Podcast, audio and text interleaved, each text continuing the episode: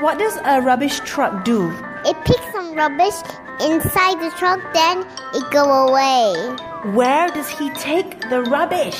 Then drive in another place. He drive in my house or another people's house or a different house. Then where does the rubbish man put it? The rubbish go in the dustbin, and the dustbin with all the rubbish goes in the truck.